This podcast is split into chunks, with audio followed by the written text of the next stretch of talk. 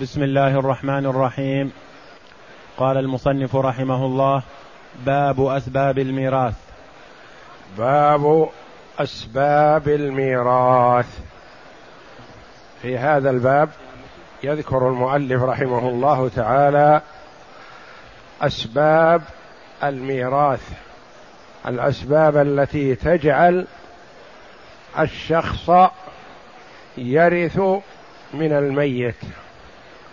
وكلمة أسباب جمع، مفردها واحدها سبب، والسبب هو في اللغة الموصل إلى الشيء، فليمدد بسبب إلى السماء، فإذا أردت الماء من البئر فتمد الحبل لتستجلب به الماء، فالحبل هذا الذي تأخذ به الماء يسمى سبب، سبب لغوي وهو سبب حسي، وفيه سبب معنوي وهو العلم النافع، سبب لكل خير وسلامة من كل شر. إذن فالسبب لغة هو ما يتوصل به إلى الشيء، وهو حسي كالحبل والسلم ونحوها، ومعنوي كالعلم النافع.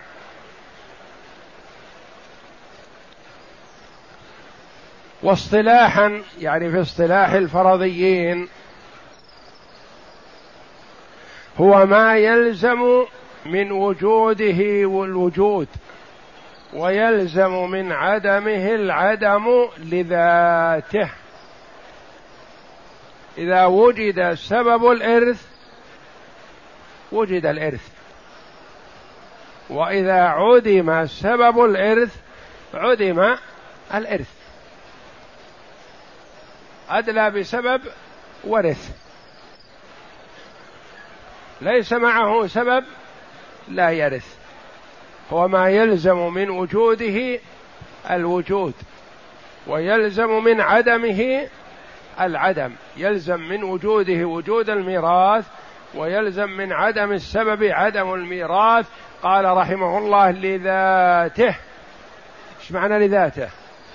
يعني ذات السبب بصرف النظر عن أن وجد مانع آخر، ما يلزم من وجوده الوجود لذاته، يعني إذا وجد السبب وجد الإرث، لكن قد يكون مانع الإرث شيء آخر. السبب موجود وذات السبب موجود، لكن وجد مانع خارجي، هذا ابن لهذا الميت فمعه سبب من أسباب الإرث، البنوة، لكن الابن كافر والأب مسلم فما يرث. يقول وجد السبب، نقول نعم، لو لم يوجد مانع لورث، لكن المانع منع تأثير السبب.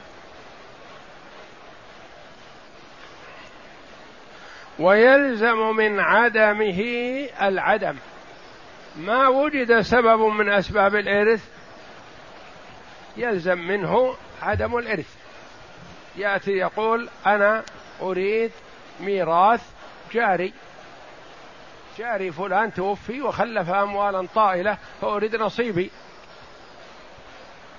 نقول هل معك سبب من أسباب الإرث؟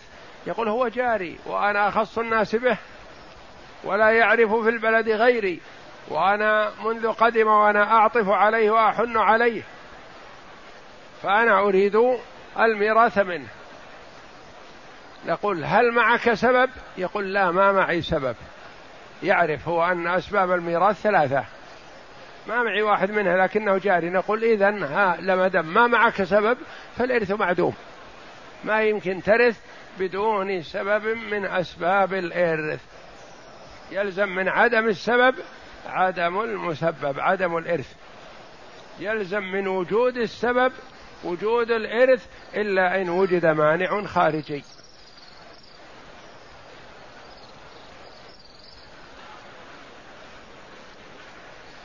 قال رحمه الله: أسباب ميراث الورى ثلاثة.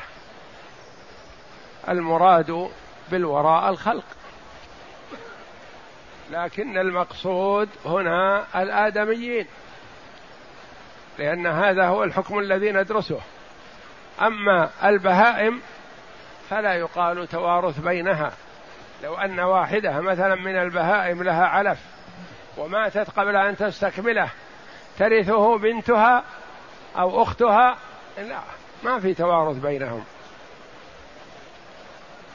الجن ما أمرنا بالنظر فيما بينهم وما كلفنا بهذا، يتوارثون أو لا يتوارثون.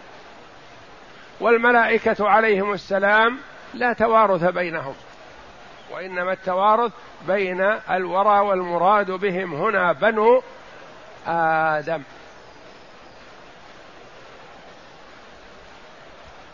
أسباب ميراث الورى ثلاثة، هذه متفق عليها، مجمع عليها، ثلاثة أسباب، وهناك أسباب مختلف فيها،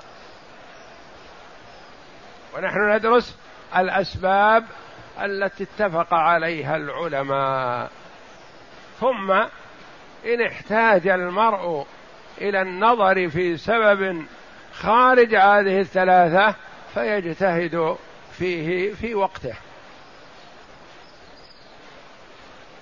أسباب ميراث الورى ثلاثة، كل يعني كل سبب، ما هو لازم تجتمع هذه الأسباب، كل يفيد ربه. ربه ليس المراد به الخالق، ربه صاحبه، أنا رب إبلي وللبيت رب يحميه. أين رب الدار؟ نقول أين رب الدار؟ يقولون غائب، نايم، غير موجود. رب الدار يعني صاحب الدار. كل يعني كل سبب من هذه الأسباب الثلاثة يفيد صاحبه الوراثة، يعني يرث بسبب هذا السبب، يعني كل واحد على حدة ولا يلزم أن تجتمع، لكنها قد تجتمع ولا حرج، قد تجتمع ولا حرج في هذا. يكون ابن عم وزوج ومعتق لها حال رقها، اشترى ابنة عمه فاعتقها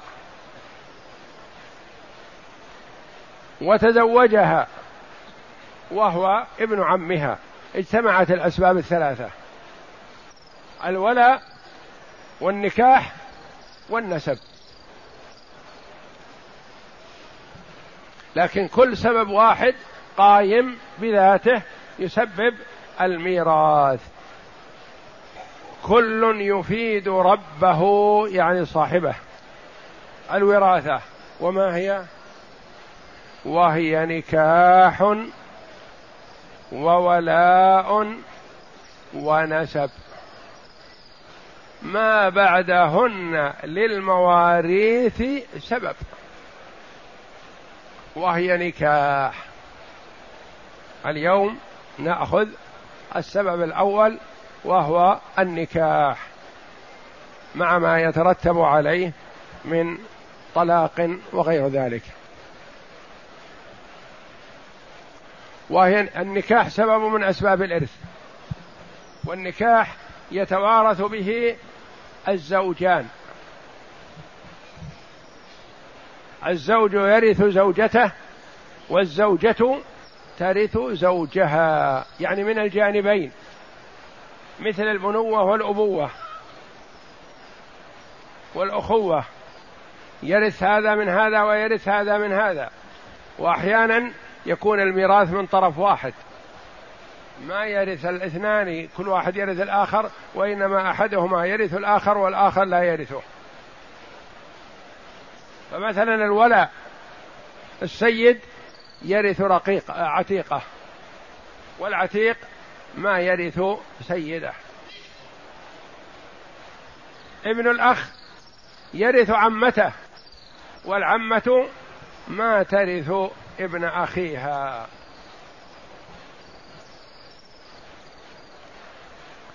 فالزوجان يتوارثان بنص القرآن: ولكم نصف ما ترك أزواجكم إن لم يكن لهن ولد، فإن كان لهن ولد فلكم الربع مما تركنا من بعد وصية يوصين بها أو دين، ولهن الربع مما تركتم إن لم يكن لكم ولد، فإن كان لكم ولد فلهن الثمن مما تركتم من بعد وصية توصون بها أو دين.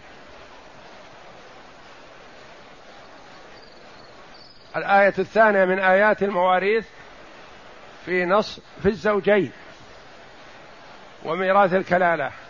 والآية الأولى هي قوله تعالى: يوصيكم الله في أولادكم للذكر مثل حظ الأنثيين. ما هو النكاح؟ النكاح له تعريف لغوي وله تعريف شرعي. التعريف اللغوي يقال تناكحت الأشجار، بمعنى التف بعضها ببعض، فالنكاح لغة في لغة العرب الضم، إذا تقاربت الأشجار يقال تناكحت، فالنكاح لغة هو الضم، واصطلاحا هو عقد الزوجية الصحيح وإن لم يحصل وطء ولا خلوة. عقد الزوجية، عقد الزوجية، وش يخرج؟ عقد المبايعة. لو اشترى أمه هي ملكه وهي لا ترثه ولو كانت فراشا، لأنها ملك له فهي لا ترث وهو يملكها، لأنها آلت إليه بعقد البيع، اشتراها أو جاءته في قسم المغنم.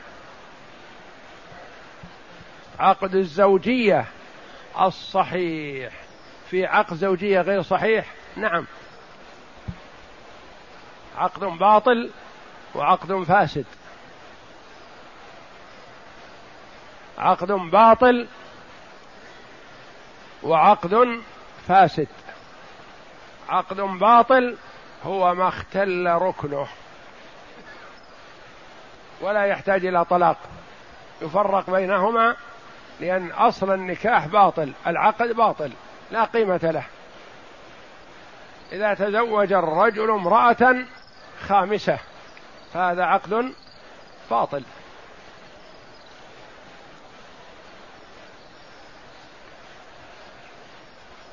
إذا تزوج امرأة في عصمة زوج فهذا عقد باطل، ولو أنه غاب عنها زوجها الأول سنين، ما يسوق أن تتزوج وهي في عصمة زوج حتى يفارقها زوجها الأول بطلاق أو يفسخها الحاكم منه.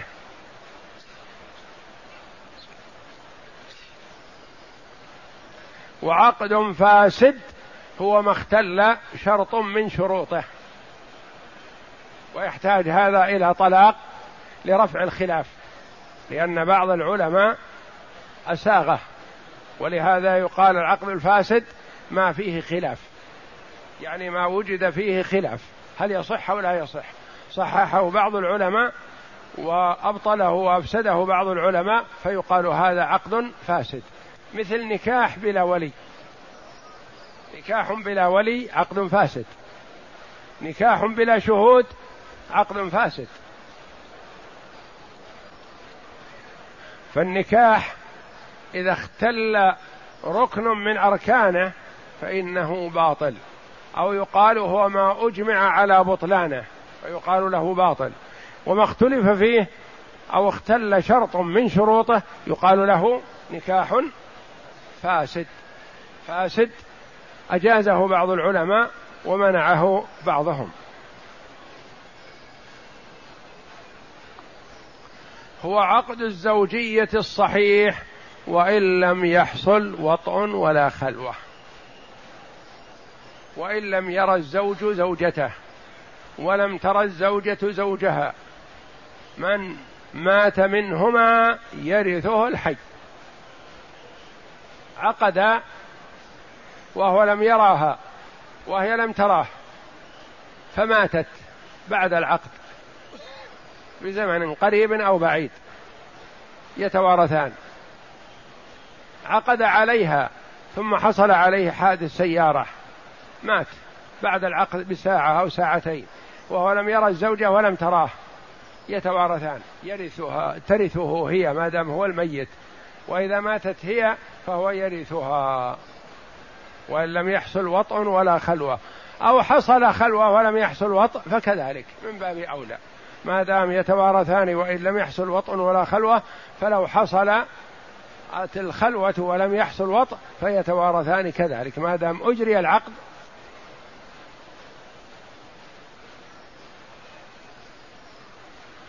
فالزوجان يتوارثان بنص القرآن وإن لم يحصل بينهما اجتماع ولا تعارف، فيرث كل واحد منهما الحي منهما.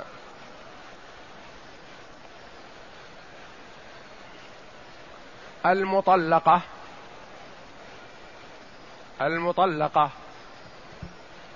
في الطلاق الرجعي ترث بالإجماع لأنها زوجة. الطلاق الرجعي هو غير البائن، لا بينونة صغرى ولا بينونة كبرى، وهي في العدة، وما دامت في العدة فهي في حكم الزوجة، ترث زوجها إن مات ويرثها هو إن ماتت ما دام الطلاق رجعي. الطلاق البائن الذي لا رجعة فيه لا يخلو،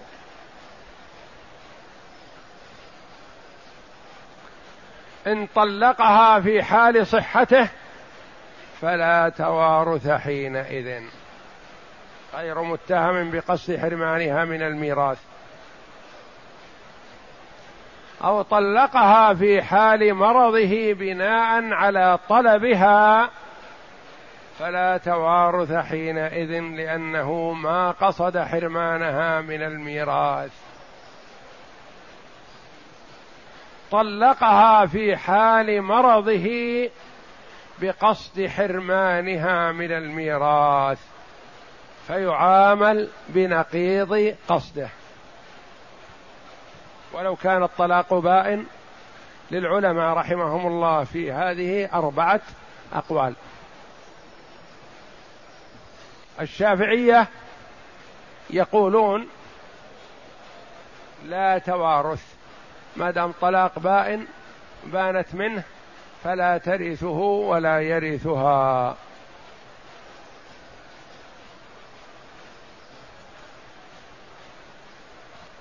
الأحناف يقولون ترثه ما دامت في العدة، فإذا خرجت من العدة أصبحت أجنبية. الحنابلة يقولون ترثه ما لم تتزوج ولو خرجت من العدة. المالكية يقولون ترثه وإن تزوجت. 4 أقوال، 4 درجات. الشافعية يقولون لا توارث، طلقها طلاق بائن ولو اتهم بقصد حرمانها، وهذا خلاف الصحيح لأن عثمان بن عفان رضي الله عنه ورث زوجة عبد الرحمن بن عوف منه التي طلقها في حال مرضه رضي الله عنه فورثها منه، وذلك بحضور مجمع من الصحابة فهو بمثابة الإجماع. الأحناف يقولون ترث ما دامت في العدة، إذا خرجت من العدة لا ترث. الحنابلة يقولون ترثه ما لم تتزوج، الأحناف يقولون ترث ما دامت في العدة. لما يقولون في العدة؟ هي في حكم أنها في عدة منه، فإذا خرجت من العدة انتهت. نقول هذه العدة فيها بينونة ما لها أثر، لأنه لو طلقها في حال صحته بالإجماع ما ترث البائن بينونة كبرى. فيقولون ما دامت في العدة ترث. نقول أصلا العدة هذه لا حكم لها، لا تقرر ميراثا ولا تبعده. الحنابلة يقولون ترثه ما لم تتزوج حتى لو خرجت من العدة. لما؟ قالوا نعامله بنقيض قصده. لما لم تورثوها لو تزوجت؟ قالوا ما يصح أن ترث المرأة من زوجين، لأنها إذا تزوجت ورثت من زوجها التي هي في عصمته، وما يمكن أن ترث امرأة من زوجين في وقت واحد. المالكية يقولون ترثه ولو تزوجت ثم طلقت ثم تزوجت ثم طلقت، فإنها ترث الأول معاملة له بنقيض قصده.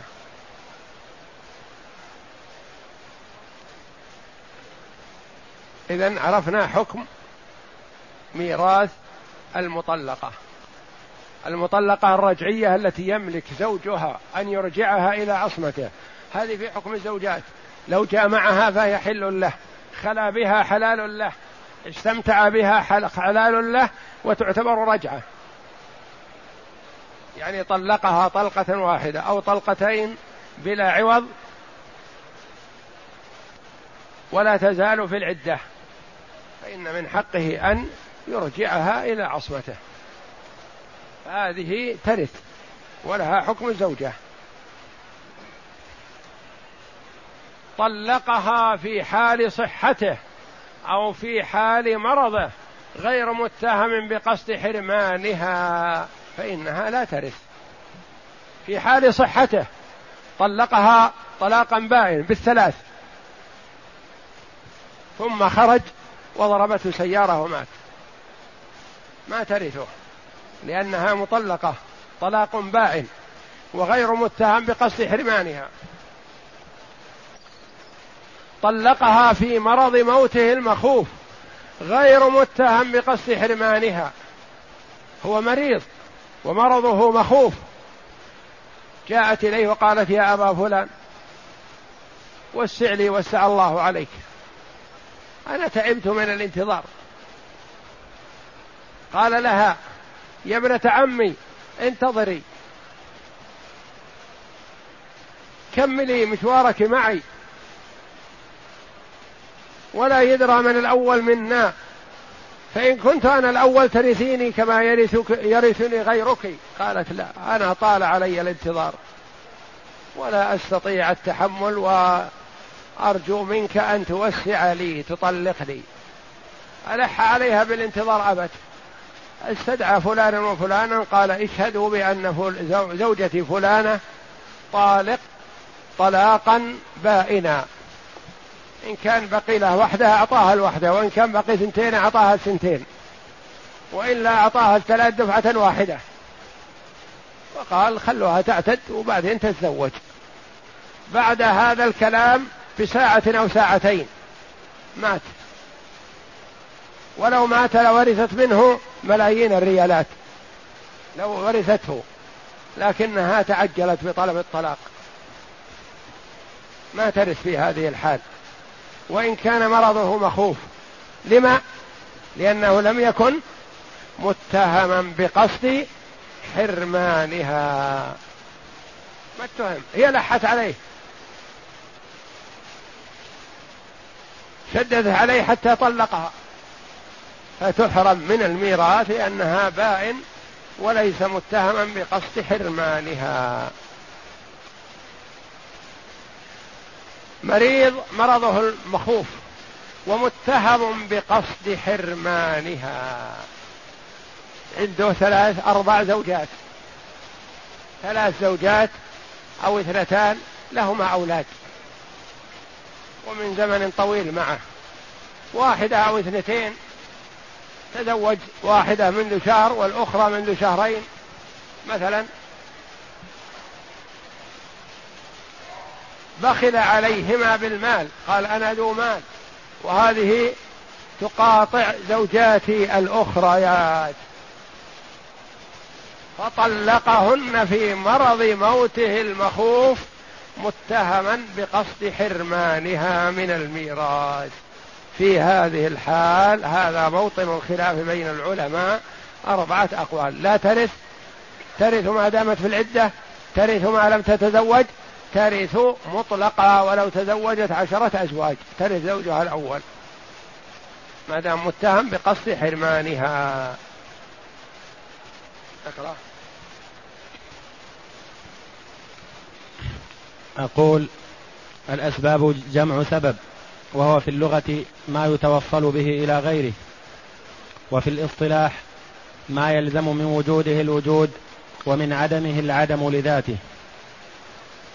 والناظم رحمه الله لم يترجم في الأرجوزة شيئا، وإنما ترجمها الناس وبوبوها، فكان ينبغي لمن بوبها أن يقول: باب أسباب الميراث وموانعه. قال الناظم: أسباب ميراث الورى 3، كل يفيد ربه الوراثة.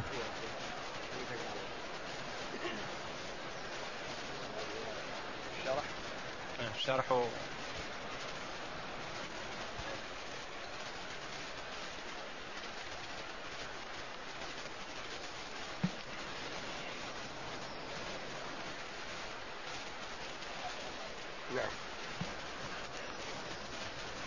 أسباب ميراث الورى 3، كل يفيد ربه الوراثة، وهي نكاح وولاء ونسب، ما بعدهن للمواريث سبب.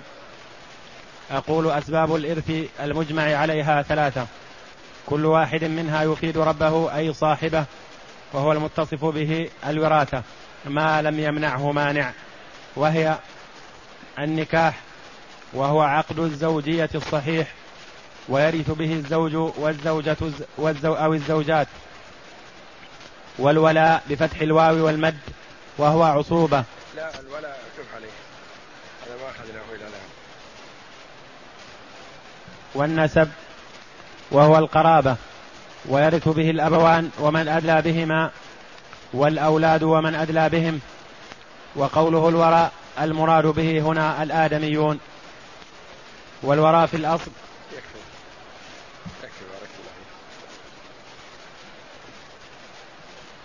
فعرفنا أن الأسباب 3 المجمع عليها، وهناك أسباب ستأتي مختلف محل خلاف بين العلماء رحمهم الله: بيت المال هل هو سبب أو حافظ، ومن أسلم المرء على يده، وغير ذلك من الأسباب التي سيأتي بيانها في وقتها إن شاء الله أعلم.